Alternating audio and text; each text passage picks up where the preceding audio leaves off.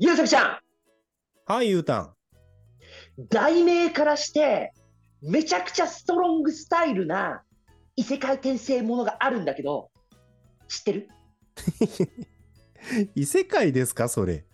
はい、異世界です。まあ、異世界転生ってね、あまりにもバリエーションありすぎるんで、そんなとこ攻めるの？っていうニッチを攻める人が出てきて楽しくなってきたよね。そうなんですよ。で、まあ見えてるかな？こちら、野人転生。見えてますよ、見えてますよ。もう、すごいストロングスタイルな表紙です。そう、このストロングスタイルな異世界転生ものを今回ご紹介させていただきます。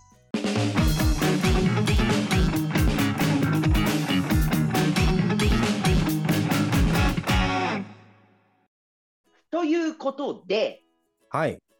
本日ご紹介させていただくのが、野人転生。なんか、あの、輪廻でちょっとランク下がった人みたいな感じに見えてるよ。えー、そうかな？なんかこん、こん、今世なんか人間としての徳積み損ねたから、でも虫とかこう動物にするほどでもないんで、まあ野人ぐらいやっときなさいよって言って、こう、一つランク下に回された人の話ですか？いやいやいや、そうではない。これはあれですよ。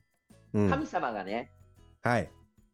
神様がもうめんどくせえからっていう理由で転生させられたっていう、転生をしなきゃいけない契約をしてるんだって、神様が。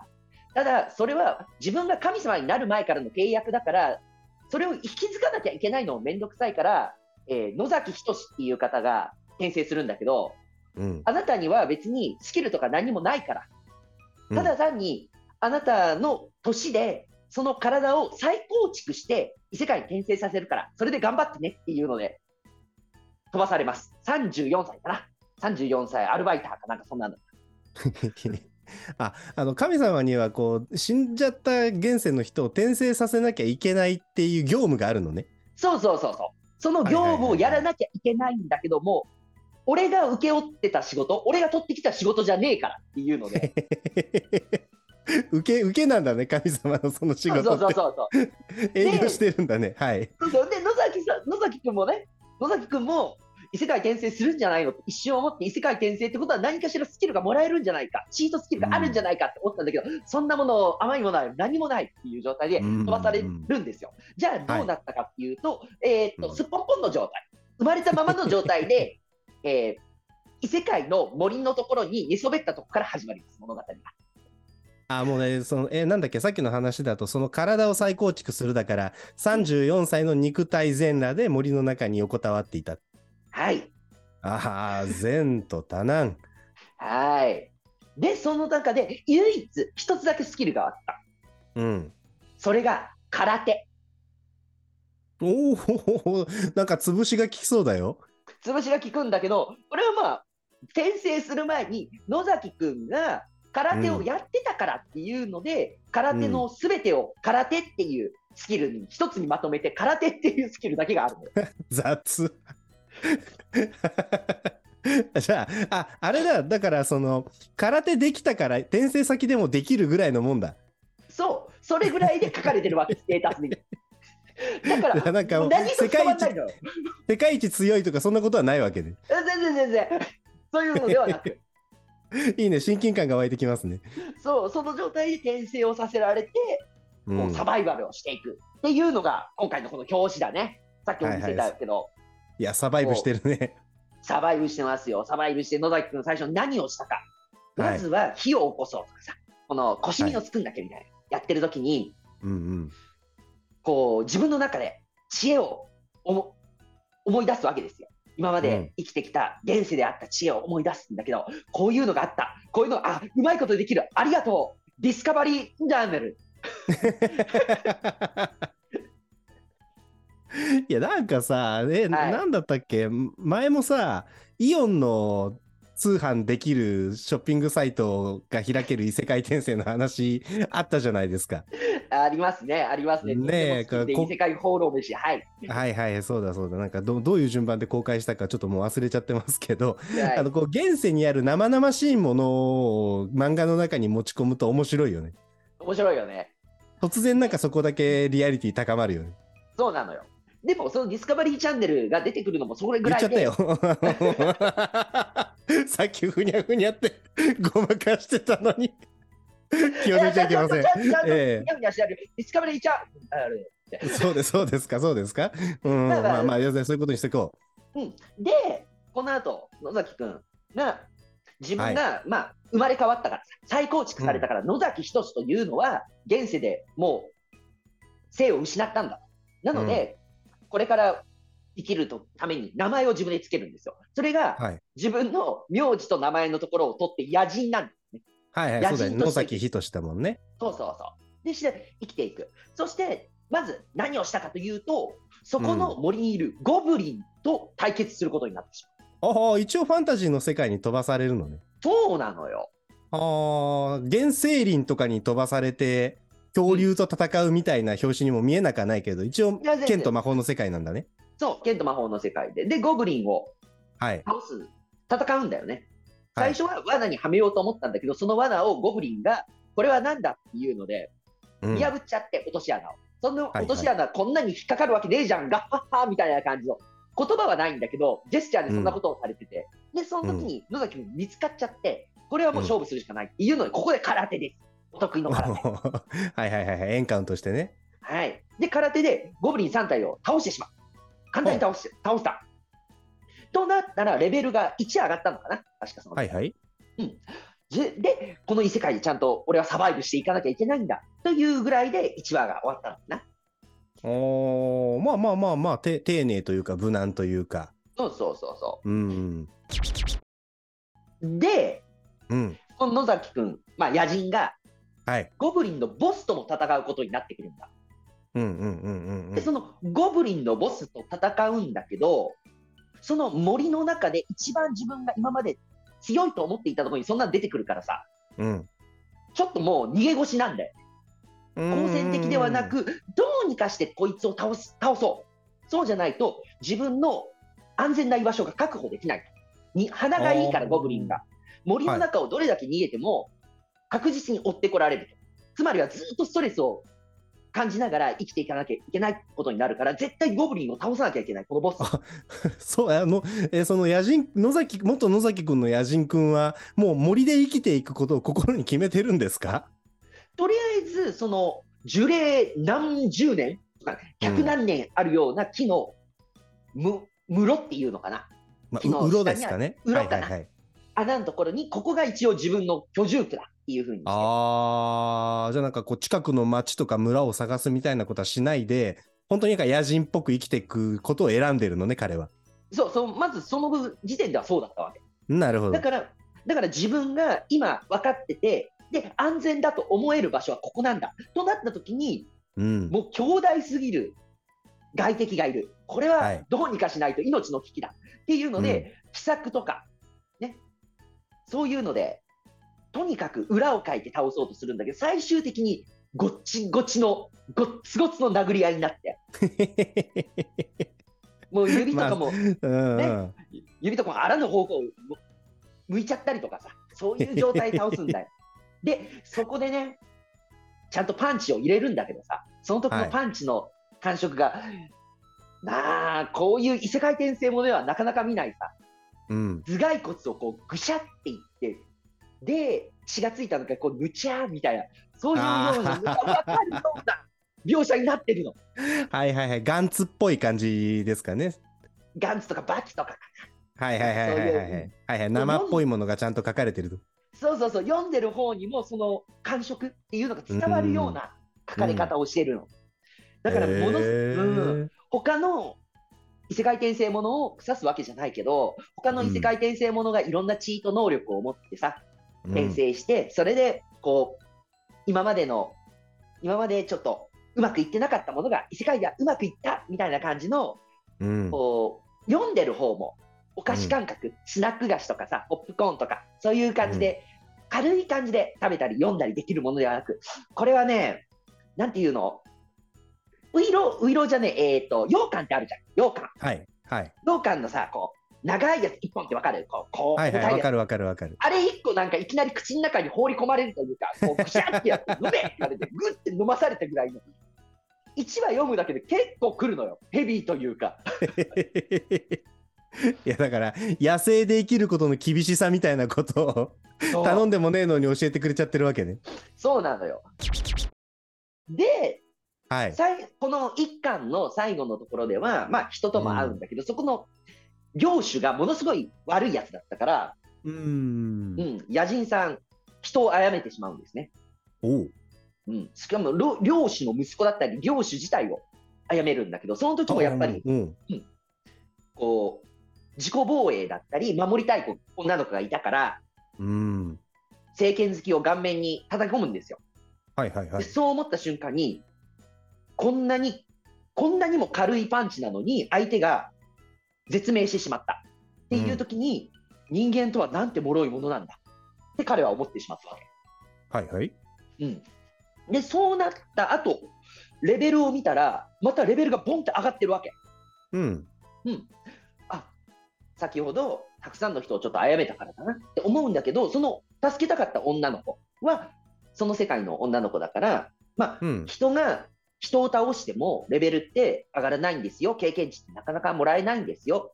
だってそれだったら、人が人を殺めてレベルをどんどん上げてしまうっていう、その種の保存ができなくなる。はというとこはあはあ、ろだから共食いさせないのと同じかな、そういうのと同じルールで乗っ取って、同じ種族のものが同じ種族のものを倒してもレベルというよりも経験値はもらえない、ほぼほぼもらえない、あ。状態のはずなんだ。だけど、野人上がっちゃったの。はあ、おおおおおおおおなるほどで。で、ステータスのところには、怪物っていうのが書かれてたんだよね。それの前に。にで、それは最初、ゴブリンに似てるっていうので、うん。女の子、その、助けた女の子とかにもゴブリンがいるって、ゴブリンに間違えられたから、神様がバカにして、ゴブリンのようだということで怪物って書いたのかと思ったら、うん。どうやら違うようだと。神様、これ笑えねえよ。俺一体誰なんだよ。何なんだよ。っていうので一巻はあるんだよ。おおなるほど、なるほど、なるほど、なるほど。引いてくるね。いいでしょないいなんか、ね。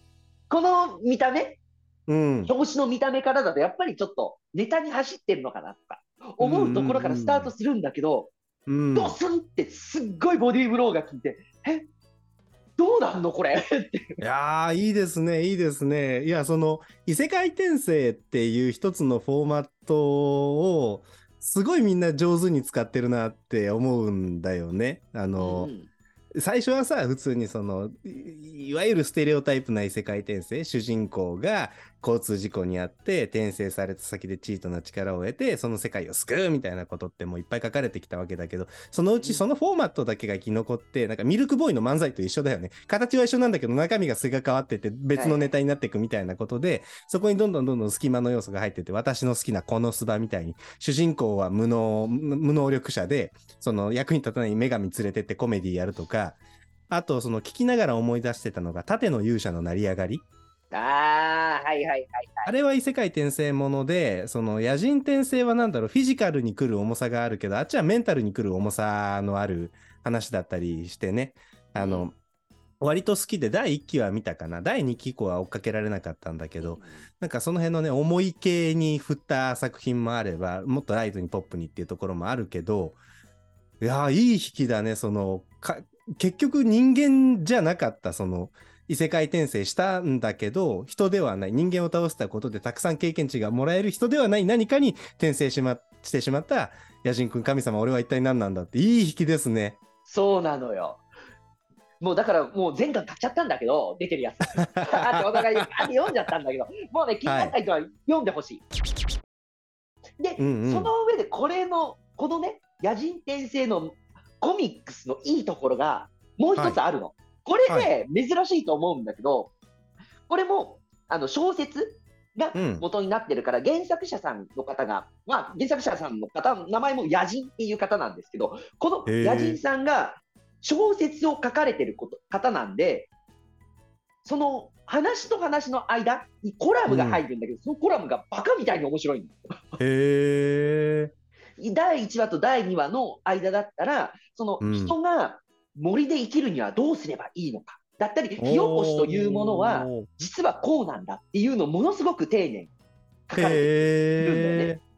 だから、火起こしをするのはみんな知ってると。ゆ弓を、弓みたいなやつを作ってこうやれればいいと思うけれども、うん。そもそも火起こしで一番大切なのは、ものすごく乾いた木。だったり草が必要である。だから、同じようにもしサバイバルな状態になってしまった時に、雨が降ってしまったいうこの状態だけで何日間かもう火がつけられないと思った方がいい。あー、へえ。で木の枝をぐるぐるぐるってやっても、そのややってる最中にうん。自分の手の皮がむけてきたりとか、うんうんうんうんそれに対して、えー体力をどんどん消耗してしまうとか、いろんなことを考えると、実は効率が悪い時もあるから、そういうものも考えなきゃいけないとか。ちょっと、なんていうのかな、異世界転生で軽めにうん物事を見ようと思ったら、そこの世界でもし、私たちがその同じ状況になったらこうなるんだよっていうのを事細かに書いてくれるから、その次の話だって、さっきまで読んでた漫画のクオリティうん。が画質というか画素数というかそういうのが上がるんで、ものすごく。んいや、いいね。あの、聞いてて思い出したのはドクターストーンで、うんその、ドクターストーンとか、あと、なんだろうな、その、まあ、ノウハウ系みたいなのを語る漫画とかって、漫画の中で、こういう時はこうなんだっていうことを説明してくれるじゃないですか。私の好きなソアラと魔物の家も確かそうだったですよ。こんな家にしたんだみたいなのが、一応なんか見開き図解みたいになってるんだけど、あくまで漫画の中の要素として描かれるんだけど、野人転生はその原作者の方がコラムにしちゃってるのね。そだからその漫画本編と漫画本編の中で起こる事物の解説っていうのが別のコンテンツになってるんだね。う、そうなのよ。なんかあれだね、昔のジャンプコミックスとかにあった最後のページの作者の一言ページとか、あと銀玉もなんか何話か間に空知先生のお手紙みたいなふ筆ペンで手書きした文字の入ってたけど、なんかそれ的な楽しみがあるね。そうだね。その、それ的な楽しみがある上で、もう、うんほんと1話、1話につき1つ、1ページ使ってきっちり何かしらを書いてくれるから、読み応えがあるのよ。今何巻まで出てるんですか？6巻 ?5 巻か6巻。なんかそういうおまけコンテンツって巻を増やしていくと減っていく印象があるんだけど、5巻6巻までいってもやっぱり1話に1つコラム入ってる？1話に1つ、ない時もあるかもしれないけど、ほぼほぼ入ってる。8割方入ってる。えー、豆。いや、そんでさ、もう一個嬉しいのが、私その、えっとこれもいやいやいや偏見あるっていうか、まあ、自分がそう感じたかことだから胸張って言うけどライライトノベルとか異世界転生の原作書いてる方の文章が良かったなって感じたことってあんまないんですよ。はいはいはいはい。そうだから作品の設定とかは良いし中で起こっていることは楽しいんだけどそれを表現する文章っていうのが好みじゃないなって思うことがとても多い、よよちょっと読みづらいなって思うから異世界転生とかライトノベル出発の作品ってアニメで見るのが好きなんだけどそれでももう原作者の方がちゃんとだからふ筆の力筆力持っていて間のコラムも本編の骨太な感じに負けないようなえーかつでその世界の解像度を高めてくれるような情報になってるっていうことなんだね。そう。もう文章、文章のスタイルもストロングスタイルだから硬いよ。すっごく硬い。ただそれがいいんだよね。この作品にはこの文章の硬い感じが合っている。僕たちもうん野人と同じようにうん。命の危機をきっと森の中でうん。迎えてるんだっていう、それぐらいのリアリティというか、創作物なんだけど、妙なリアリティを感じるから、うん。さらに没入できるんだね。なるほどね。引き込んでくれるしその森の中で大事なのはとにかく乾いた木を確保して火をつけることだっていうことを教えられたらそこで書かれてる森の中に自分がいたらって程度は人によって違うにしたって少なからず想像するもんね。そうなのよ。あとはそれの話にどんどんどんどん他にもなっていくと、そのうん。必殺技、奥義とは何か。空手を使ってるからさ。奥義とは何かっていうところに行ったときに、野人さんのろ理論としては、奥義とは初見殺しである。はあはあはあはあはあはあ。うんうんうんうん。なるほどな。わかるわかるわかる。格闘技をやってる人たちが必殺技、もしくは決め技、得意技で相手を倒そうと思うと、その必殺技、決め技に持ってくまでのプロセスが必ず必要になってくる。うんうんうん。っていう、そういうのをすっ飛ばして、初見で一発でいくっていうのが初見殺しで必殺技である、奥義である。だから、昔の人たちは、その奥義を見破られないために、絶対に人前で見せなかった。うんうんうんうんうん。一子相伝であった。書き記すこともなかった。だから昔で言うんであれば、フェイント。っていうのも一つの奥義だった。ただ、現代社会、現代社会に生きる私たちは、そのいろん。な奥義を映像や文献で見ることができるということを考えると、昔の人たちよりも私たちは奥義というものをすでに知っている状態で、この世界に生きているっていうのも書かれたりするん。だよ。うーん。考え方が面白いでしょ？いいでしょ？いいね。いや、すげえわかる。初見殺しってすごいしっくり。私も一応、あの、空手やってたりしたので、あの、格闘技経験者なんですけど、はい。もうね、あの、フェイントってめっちゃ怖いのよね。上手な人のフェイントって本当に顔殴られたって思うからさ。おお、あ撃たれたって思ってんのに撃たれてないから、あれって思ってたら、ワンテンポ遅れて違うとこ殴られるのよ。痛みが、違うとこに痛みが走る。そうそうそう。私がやってたのは、いわゆる伝統空手、えっ、と、ヘヘルメットして、グローブつけてやる、一応、体裁上は寸止め、当たってないから寸止めでしょっていう体の空手なんですけど、この、顔の正面をジャブ的に打つ基本的な前突きっていう技があるのよね。はい、で、打つ時のその体幹の動きとか体の使い方っていうのを、フェインフェイントってその、打つ瞬間まで本当に打つ気で動くんだけど、めちゃくちゃ上手な人にやられると、ちゃんとここに拳があるように感じてしまうわけだ。はいはいはい。で、テンポ遅れて、あれ来てないって思ったら、今度ここ蹴られてたりするのよね。怖いよ。顔の前叩かれてるはずだったのに、右耳の方に足があるみたいなことがあって、ひっくり返って泡吹くとか、ね、何回も経験したから、うん。あの、それはわかる。が、それを隣で見てた人が、あいつ前付きのフェイント強いし、その後に左の回しが来るからって分析したの教えてくれちゃったら、うん。もうなんか前付き来た後に左の回し蹴り、万が一左の前付きが飛んできたとしても、両方に対応できる動きをこちらが用意すればいいんだよねっていう対応ができちゃうので、うんうんうんいや、ほ、本当にそう。たただのフェイント一発が、ひ結局必殺の一発になるっていうのは、その、それが奥義であった瞬間があるわけだし、うん誰かにそれが見破られるとか、その、ギャラリーであったり、今だったら動画で SNS に上がっちゃうみたいな、いろんな理由で知れ渡ってしまうと、それはもう対策されてしまうので、奥義から技の一つになっていく。で、技の一つになるっていうことは、たくさんある選択肢の中から何を打ってくるかな、あいつの得意技何かなっていう統計的な話になってきたりするから、どんどんどんどん戦いっていうのが盤上的な要素を持ち始めていくみたいなことがあるから、なんか変なとこにあの食いついちゃってるけど、いやいやいやいや。だからいや、すげえ面い。白いよ。だからそういうような感じで、うん。この漫画で書ききれないというかさ、うん、僕たちがちょっと気になるようなところをピックアップして、コラムできっちり書いてくれるっていう、そこまであ一冊に詰まってるから、一巻一巻の満足度がすごいのよ。いやーこれもうさ恥ずかしい話だけどそこまで読めないからね僕ら。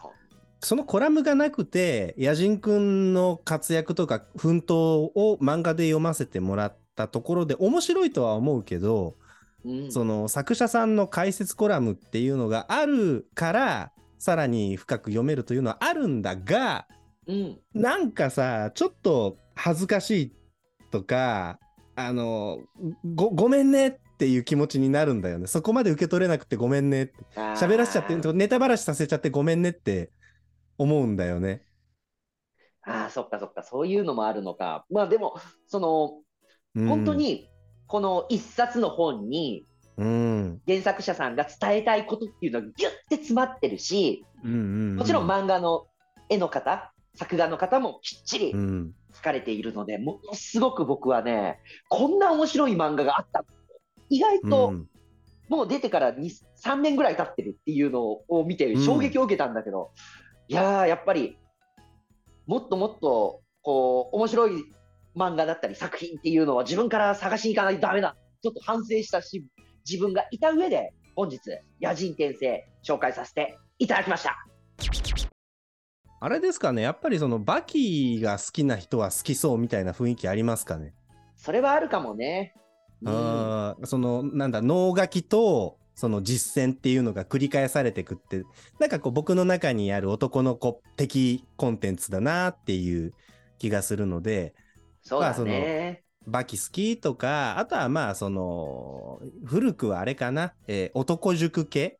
その戦いがあって間になんかあれはねとんでも解説なんだけどさそんなものないみたいな古文書引用してきてあのこの格闘技の源流はみたいなことを 語るっていう芸が見られるけどまああれ的なものがああれ的なフォーマットかな？ノリとか雰囲気はちょっと違うかもしれんがそういうのが好きな子はかなり楽しめる感じがするし僕もめっちゃ読みたいもんね今。ぜひ読んでみていただきたい。これは、ほんとおすすめ。ということで、えー今回は野人転生ゆうたに押してもらいました。